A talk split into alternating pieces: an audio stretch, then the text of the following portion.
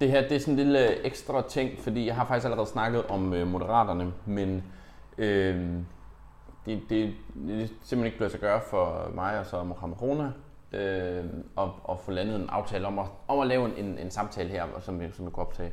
Så jeg var nede og snakke med ham på Nytorv i Aalborg for at høre lidt ind til mine egne, hvad skal man sige, mit eget forbehold over for Moderaterne som projekt og som parti. Fordi mit største forbehold er Lars Løkke Rasmussen. Der har været så mange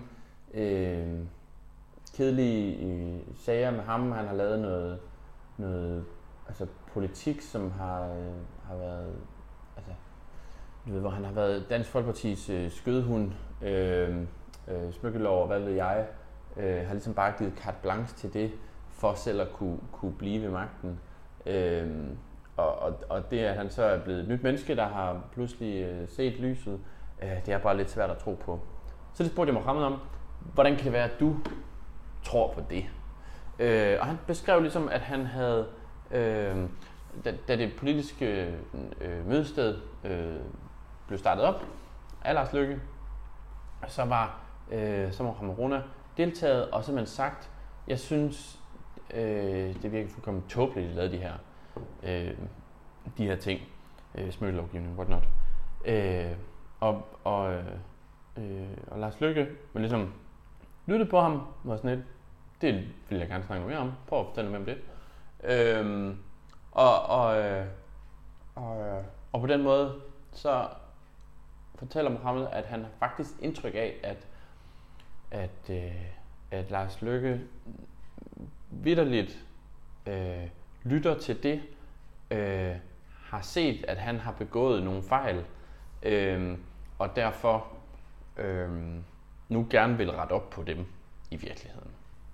Og Mohammad er et ægte menneske med fantastisk passion. Han fortalte, at han aldrig selv tænkt på at gå ind i politik, men blev ligesom spurgt, efter han havde været en del af det der politiske mødested, og er nu bare top engageret i at forsøge at lave en ny, det er sådan et fortærsket udtryk, ny retning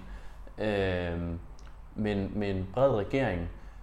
Fordi han tror på, at en bred regering med de midterpartier, det involverer, vil kunne lave vil nemmere kunne lave nogle gode, holdbare, ambitiøse løsninger for at løse de udfordringer, vi står for.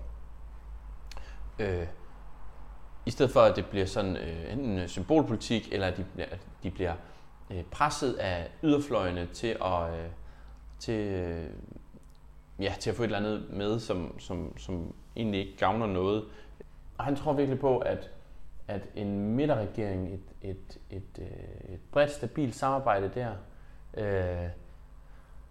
vil kunne få partierne, altså virkelig også er min tanke, vil kunne få partierne til at tage de nødvendige skridt, som måske gør ondt, men fordi de ligesom ikke behøver at være bange for at tage vælgere internt, så tør de godt ligesom at tage de svære beslutninger og lave nogle brede, langsigtede aftaler, som ikke kun rækker ud til næste valg, men også meget længere end det.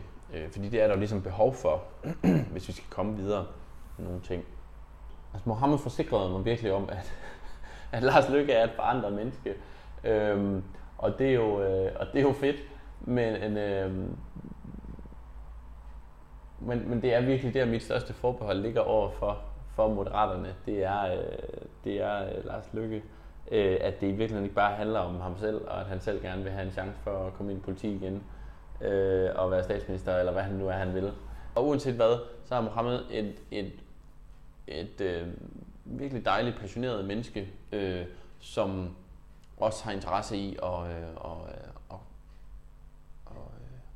gøre noget ved de udfordringer. Han ser eksempelvis udlændingepolitikken, hvor han gerne vil være med til, i stedet for at tale om lappeløsninger og stramninger og lempelser, så simpelthen prøve at lave nogle nye systemer for folk, som kommer hertil,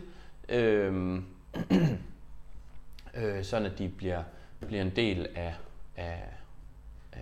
af samfundet. Og eksempelvis også, at